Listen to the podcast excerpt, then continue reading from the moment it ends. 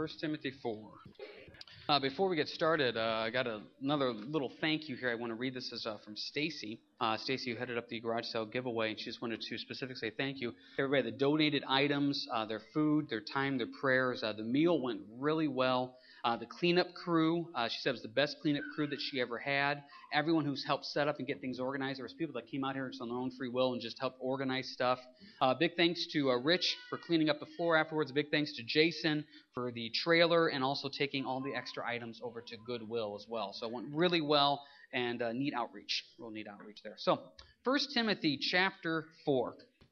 Um, I was telling the uh, 8:30 service before we got started that um, I'm really excited about this message. Really like this one. And I know I say that every message, but sometimes I'm lying. This one I'm really excited about. Now, God's word is always good. This is one that I liked. This is one I liked. Now, this is generally what happens. When I have one that I really like, that's when like half the church shows up and no one ever gets anything out of it. So I don't know what's going to happen, but I am thankful that you're here. And I really like this one. I like what God has to say in this message today. And I hope it blesses you as much as it blessed me as just going through this. What we're going to do is we're going to finish up chapter 4 today in 1 Timothy. We're going to do verses 6 through 16. I'm going to read all of it. We're going to come back and break it up. It says, verse 6, it says, If you instruct the brethren in these things, you will be a good minister of Jesus Christ, nourished in the words of faith and of the good doctrine which you have carefully followed. But reject profane and old wives' fables, and exercise yourself towards godliness. For bodily exercise profits a little but godliness is profitable for all things, having promise of the life that now is and that which is to come. This is a faithful saying and worthy of all acceptance. For to this end we both labor and suffer reproach, because we trust in the living God, who is the Savior of all men, especially of those who believe. These things command and teach. Let no one despise your youth, but be an example to the believers in word and conduct and love and spirit and faith and purity. So I come, give attention to reading, to exhortation, to doctrine. Do not neglect the gift that is in you, which was given to you by prophecy with the laying on the hands of the eldership. Meditate on these things. Give yourself entirely to them, that your progress may be evident to all. Take heed to yourself and to the doctrine. Continue in them, for in doing this you will save both yourself and those who hear you. Let's pray real quick. Lord, as we come to you now, um, prepare our hearts for what you have to say. We're excited about this. We're excited about communion. And Lord, we just pray for these next few minutes. Just be with us in all ways and all things. You teach and we listen. In your name, amen. Key verses of today is actually found in verses 15 and 16. Meditate on these things. Give yourself entirely to them, that your progress may be evident to all. Take heed to yourself and to the doctrine. Continue in them. Okay, quick question to ask yourself. Compare yourself now, where you're at with your walk with the Lord, to where you were two, three years ago. Have you progressed? Have you continued in the faith? Are you a deeper, stronger Christian than you are now than what you were, say, a few years ago? Because isn't that the whole point? That's what these passages are trying to tell us right here. Verse 15, that your progress may be evident to all. Think about somebody that knows you real well spiritually, knows you well, and know well enough to be honest with you, not just give you the answer that you want to hear. If you'd go up to them and say, Hey, you've known me for years. Do you think I'm a stronger believer now what I was a few years ago? Is there progress in your Christian walk? See, here's a phrase I like to use a lot. I think what we have a lot is comfortable Christianity. Things are comfortable. The marriage is going well, the kids are doing well, the job's going well, life's going well, health is going well. I'm very comfortable in my walk with the Lord. Now, there should be a sense of comfort in your walk with the Lord. He died on the cross for your sins, He's given you salvation.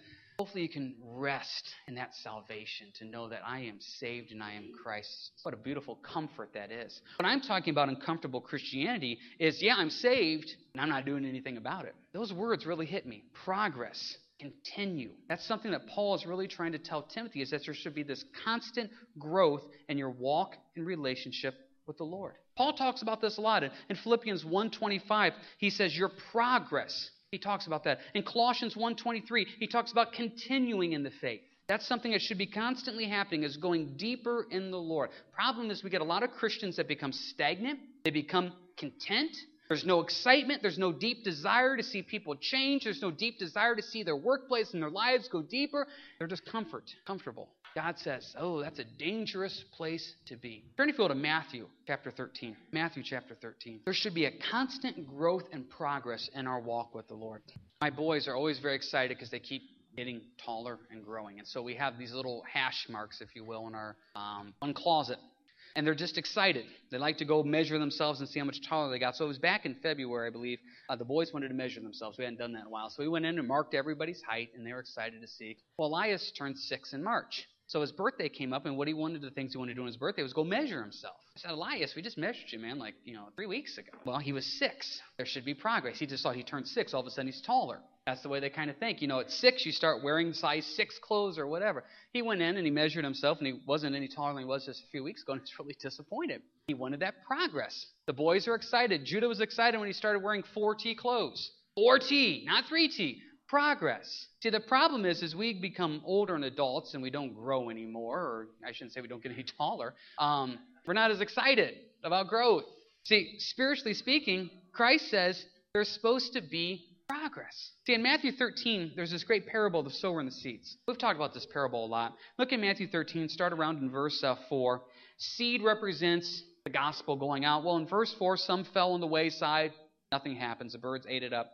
Verse 5 Some fell on the stony places, grow up quickly, but there's no root. That's somebody that's excited about the Lord, but they really don't have a foundation in them. There's no foundation at all. Next one, they kind of grow up a little bit, verses 6 and 7, but the thorns and the weeds of the world choke them. The lust, the desires, the greed, the world just gets them. They don't grow. Lastly, you have a group in verse uh, 8, but others fell on a good ground, yielded a crop, some 100, some 60, some 30. See, now listen, the best commentary on the Bible is the commentary. So, what you have in verses 18 through 23 is Christ explains all that about how only one group really got it and grew. Look at verse 23. He who received the seed on the good ground is he who hears the word, understands it, who indeed bears fruit and produces some 100, some 60, some 30. See, all of you are going to produce a different crop. Some 30, some 60, some 100. Problem is, some of us produce 30, and we're content with that. 30. That ain't bad. You know, here in a couple of weeks, farmers are going to be taking the wheat off. This fall, they're going to be taking the beans and corns off. And what's the conversation going to be? How many bushels per acre did you get? Because that's all we want. We want more bushels per acre. Well, God wants more in you. You're a field. He's planted in you. He's invested in you. He wants a big crop. He, he's, you got 30. Well, he wants 60. He wants to see more. Problem is, we're pretty content with 30. Do you realize the jump from 30 to 60? Gosh, that means I need to do more weeding, more fertilizing, more working. It's just easier to stay at 30. God says, I want more. Progress, continuing. Problem is, as Christians, we become comfortable, we become content, and we just sit there. Everything's okay. God says, progress, continue. How do we do that? Well, look at verse 23. He who receives seed on the good ground is he who hears the word, understands it, and indeed bears fruit. How simple is the purpose of church? You come to hear the word, understand it, and go bear fruit. That's why you're here today, to hear, to understand, and bear fruit. This is what we've been talking a lot about in the book of 1 Timothy. These pillars that God has given the church. That there should be a time of service, a time of fellowship, a time of prayer, a time of worship, and a time of being in evangelism, being in the Word. Those are the things that God asks of us. Well, the key thing is being in the Word on Sunday mornings. The reason we are here is to instruct you and to grow you, and we're going to get to that in a little bit. And so that's why we take time to preach the word. Hopefully you understand it. And then you go out and bear fruit. See, if you go ask the typical Christian, why are you here? And I don't mean here at church. Why are you here in this world? I don't know if they have the answer. The answer is so you can go bear fruit. The purpose you are on this world is the two W's to worship and to witness. That's why we're here. It says in John 15, verses 8 and 16, Jesus says that I have appointed you that you should go bear much fruit. He says, God is glorified when you go bear much fruit. You want to know what makes God happy? God is happy when we're going out there and serving and working for Him and seeing our co-workers, our friends and family changed in the Lord. That's why we're here. That's why Paul wrote to Timothy, continue, progress. Don't become stagnant. Don't become comfortable. Don't become content. It's quite easy just to sit there and say, things are okay. I figured it out. 168 hours in a week. 168 hours in a week. Let's say we have, let's just say, an hour of, of being in the Word here, church on Sunday. Now, I'm not trying to pick, but if this is the only God you get, 167 hours without the Lord being in His Word, that's kind of scary when you stop and think about it. That's why we preach all the time being in the Word, being in prayer, going deeper. Why? Because we want what God wants to see you grow in the Lord. Rich and I uh, were met for lunch this week, and we were going through some stuff, and we talked about how we sometimes just have this burden to see people go deeper in their marriages, in their lives, in their walks, and we want them so bad to grow. Problem is, they don't want to grow. They don't want to go deeper. What do you do about that? I mean, you can call them, you can encourage them, you can write them, but the truth of the matter is they don't want to. You can't force them. I would love to see everybody go from 30 to 60, then go from 60 to 100, because God would be glorified. What an amazing thing that would be. But the question comes up is, are we willing to do that? Turn if you go to Matthew 25. Matthew 25. Because this is what we have a tendency to do instead, is Matthew 25. Well, in Matthew 25, you have a uh, very famous parable called the parable of the talents. And the talent was a monetary amount back during biblical time, but for us, talent represents the gifts and abilities that God gave you. Well, you see here in Matthew chapter 25, it says, in this parable, the guy that hands out these talents is a picture of the Lord. Well, in verse 15, he gives one guy five, another guy two, and another one one. Look at verse 15. To each according to his own ability. Now, that's a very important point. To each according to his own ability. Because some of you are stronger in other areas than other people. It does not make you better in the Lord does not make you more powerful in the Lord. It's just a fact that there is a more spiritual responsibility to what God has given you. So therefore, He's given you five, or He's given you two. To other ones, one. The one that has one isn't a less or weaker of a Christian. It just means that they have less spiritual responsibility in certain areas and certain things. But each one is given to his own ability. See, this is the problem. We're afraid to pray, Lord, where do you want me to serve? Because you're going to call me to go serve there. I can't do that. He's not going to call you to serve someplace if He's not going to give you the strength and wisdom to do it. He's not. God's not going to sit up there in heaven and say, you know what, you'd be horrible in the nursery. I'm putting you in nursery. He doesn't have that sense of humor. He's going to give you the ability and the strength to take care of what He's called you to do. So, what happens here in verse 16? The one that has five goes, gets five more. Verse 17, the one that has two goes and gets two more. The one that has one does nothing. This is important. He dug in the ground and hid his Lord's money. Verse 19, after a long time, the Lord of those servants came and settled accounts with them. Well, the one that had five says, Look, I got you five more in verse 20. Verse 21 His Lord said to him, Well done, good and faithful servant. You were faithful over a few things. I will make you ruler over many things. And enter into the joy of the Lord. Five, return five. Verse 22. Two, return two. Verse 23, he said to him, Well done, good and faithful servant. You have been faithful over a few things. I will make you ruler over many things. Enter into the joy of your Lord. See, now we look at that and say, Well, the one that did five, he did more than the one that had two. But yet the reward is the exact same. Did you catch that? No.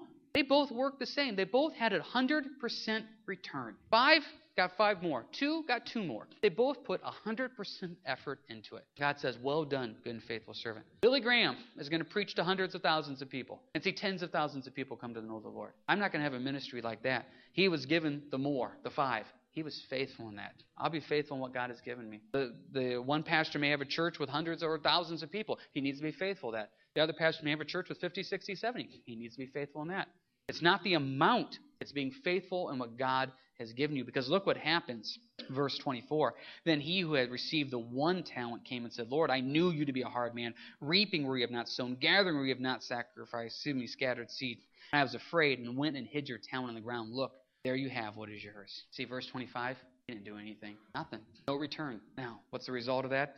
Verse 26 But his Lord answered and said to him, You wicked and lazy servant, you knew that I reap where I have not sown and gather where I have not scattered seed. So you ought to have deposited my money with the bankers, and at my coming I receive back my own with interest. Therefore, take the talent from him and give it to him who has ten talents. For to everyone who has more will be given, and he will have abundance. But from him who does not have even what he has will be taken away. And take the unprofitable servant into the outer darkness. There will be weeping and gnashing of teeth. See, nothing. No progress. No continuing. Got the one, just hit it. Five, Five more, 100%.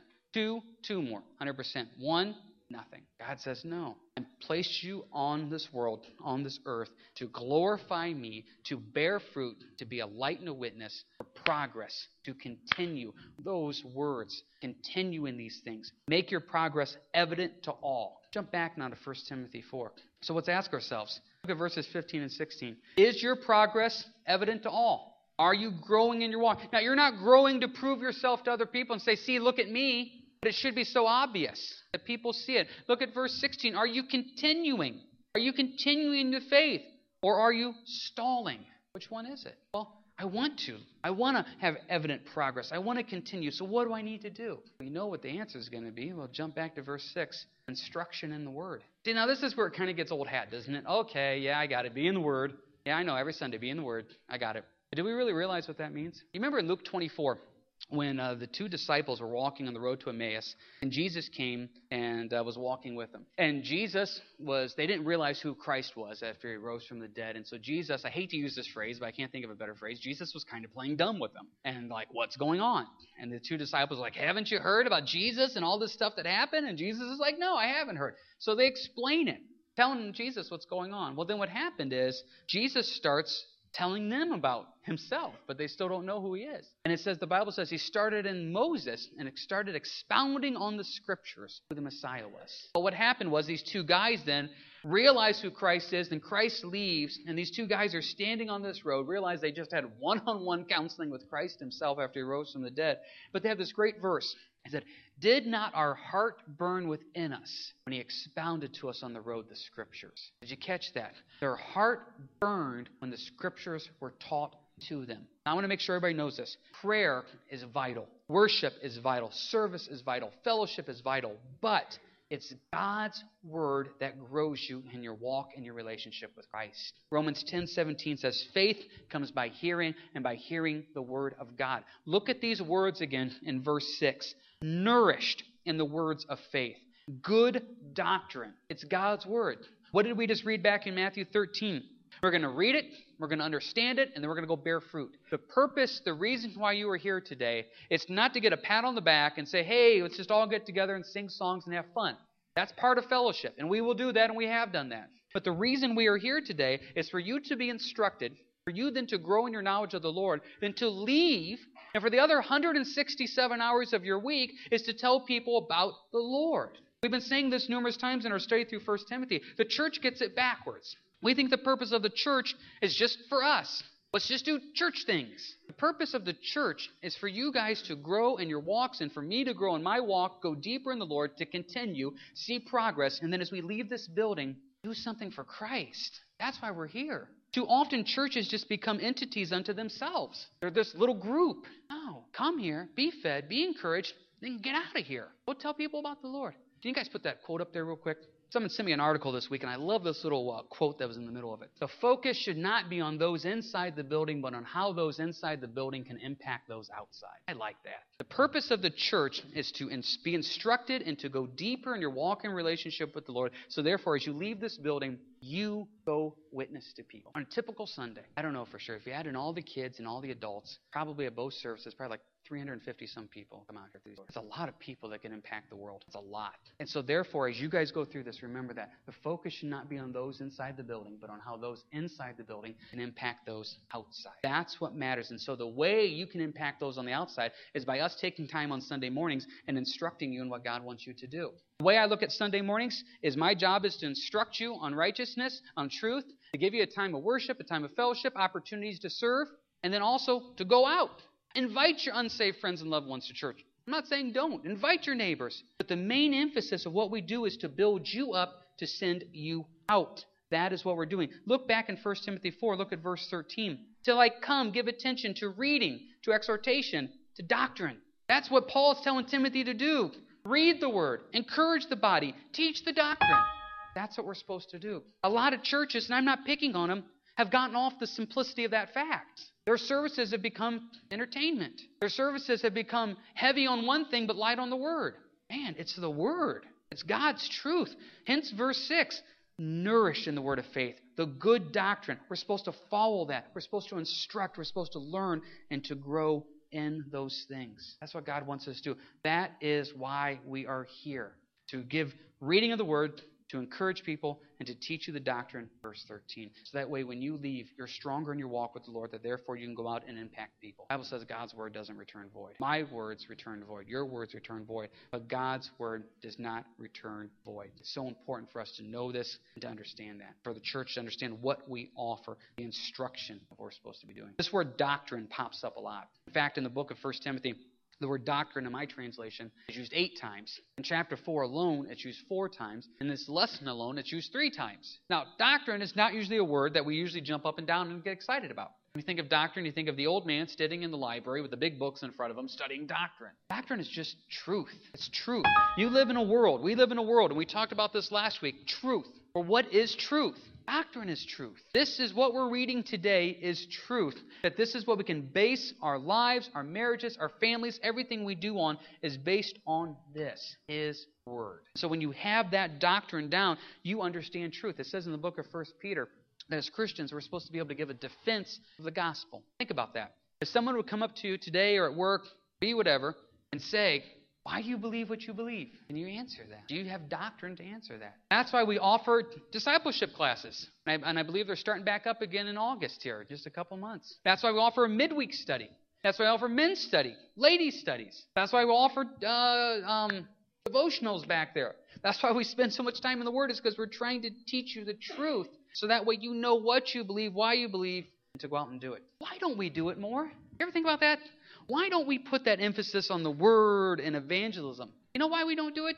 Verse 7 But reject profane and old wives' fables Exercise yourself towards godliness. Yeah, see, it's that nasty word that begins with an E. Exercise. Some of us spend all of our lives trying to avoid exercise. Verse 8 For bodily exercise profits a little, but godliness is profitable to all things. And then jump down to verse 10. Exercise, but not even exercise. Look, we both labor and suffer reproach. See, this is one of those times where you almost feel like Paul, through the Spirit, needs someone just to tap Paul on the shoulder and say, Now listen, man, those are not the words you want to use to get a bigger following. Don't use words like suffer reproach and labor. Just like that verse in John 16 33, where Jesus says, In this world you will have tribulation.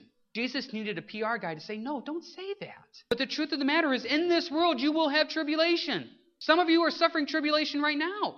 But what's the rest of John 16 33?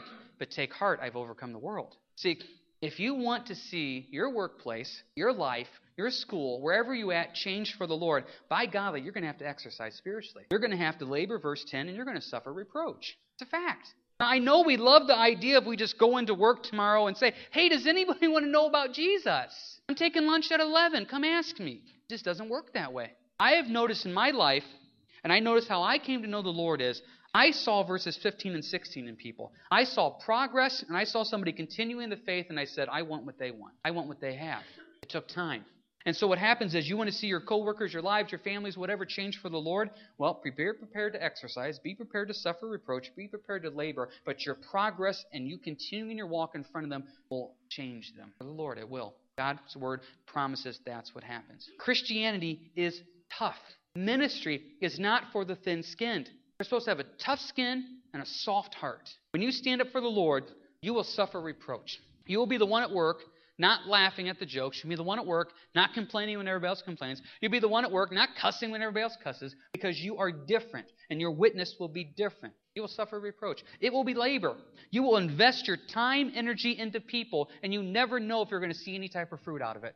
Some of the biggest heartbreaks I've ever had out here at church is when we invested ourselves into people. We have labored in their spiritual life, and then they fell away. That's heartbreaking. But you know what? Seeds are planted. God knows their heart. And just exercise daily, being in the Word, being in prayer. That's work. There's no doubt about it. Just like the person that wants to get up and work out in the morning or go out for a run or whatever, they have to get up, they have to do it. It takes effort. But you know what? You want to exercise yourself spiritually? It's going to take effort. It's going to mean either getting up early or staying up later, finding time during the day. It's going to mean shutting the TV off, turning the magazine away, and reading the Bible and praying. But you know what the blessing that comes out of it? Oh my goodness, look at the blessing that comes out of it. Look at verse 8. For bodily exercise profits a little, but godliness is profitable for all things, having a promise of the life that is now and that which is to come. Double blessing. Like two scoops of ice cream. You can't get much better than that. Double blessing. You're blessed now and you're blessed later. That's just the truth. I don't know how else to say that. When I am in the Word, when I am in prayer for the church, for my wife, for my kids, for my family, life just goes better. I'm not saying I don't have problems. I'm not saying there's not car trouble. I'm not saying there's not sickness. I'm not saying there's not bad days. But through the difficult times, life goes better because my perspective is on the Lord. And number two, the end of verse 8, that which is to come, there's all of eternity yet. We haven't even touched on that. The blessings that come for all of eternity. Man, there's a new song that they've been starting to do on Wednesday nights. I think it's called Never Gonna Stop. And and the whole lyrics are about how just in heaven we're just never going to stop praising God. It's just it's never going to stop. Just it keeps going and going. We live in such a world where everything is based on time. For eternity, not. We just get to enjoy God's presence. That's when we'll have comfortable Christianity. Right now on this earth, God says, I want you to work. I want you to be the 30, then to go to the 60, to go to the 100. I don't want you to hide your talents in the ground. I want you to invest them for me. He goes, I want you to continue. I want you to progress. I don't want you just to sit there. I want you to be blessed. Look at verse 14. Do not neglect. Don't we do that a lot? We neglect. I was going through some cupboards at home, and was embarrassing how many Bibles and devotionals I have found and collected over the years. But yet, I'll sit there in the morning saying, I got nothing to read. And we neglect what we have. We, are, we do. We have this walk with Christ, access to God. Think about that for a second. Access to God any moment of the day. How often do we neglect that? We're having a tough time at work. So we sit, we whine for a little, complain for a little, we pout for a little. God's right there. Why neglect telling Him about it? We whine and complain about our circumstances in life. God says, Cast your cares on me. I care for you. We neglect that access we have to God. What an amazing thing that is. Let's not neglect the ministry that God has given us. Now remember, and I say this every service ministry just means to serve. Every member is a minister. All of you have a ministry someplace. Maybe at home and maybe at work. I don't know, maybe at church. You have a ministry someplace where God has called you to serve. You may be sitting there saying, I don't know what it is. Well, look at verse 15. Meditate on these things. That's a word that we don't use a lot in Christianity is meditate. Because we say meditate, we think of some Far Eastern type thing. Meditate just means chew on it. That's my translation. I don't know if that's what it really says in the Greek. I say it means chew on it. You know, this idea of just chew on it. God, what do you want me to do? We just covered prayer a few weeks ago. Too often, Lord, what do you want me to do in life? Alrighty, thanks, bye, and we leave. Meditate on it. Lord, what do you want me to do? Sit there and think about it. God, what have you called me to do? Lord, where where is my ministry? Chew on those things. And this in this McDonald's fast food society, we want everything quick. Boy, meditating is not quick. That's sitting there in prayer and reflection on the Lord, praying and searching and seeking, saying, God, what have you called me to do? But Paul tells Timothy, do it. Because as you do that, give yourself entirely. Simple question. Have you given yourself entirely over to the Lord? I mean, everything. Because until you give yourself entirely over to Him, you're holding back. How many of you are stalled in your walk with the Lord? You're at the 30 fold return. Once again, things are comfortable. It's, it's okay. It's good. Okay, but yeah, but man, 60 fold. Wow. I'm happy at 30. I used to try to get everybody past 30. I can't do anything. I'm working on my own self, trying to go from 30 to 60 to 100. But you know what? It's progress, it's continuing, it's giving ourselves entirely over to them. We're supposed to be an example. Look at verse 12. Let no one despise your youth, but be an example to the believers in word and conduct and love and spirit and faith and integrity. You know, for parents, for you that have kids in CBC, you know that's the key verse for CBC that we do back there on Wednesday nights is to train up these kids.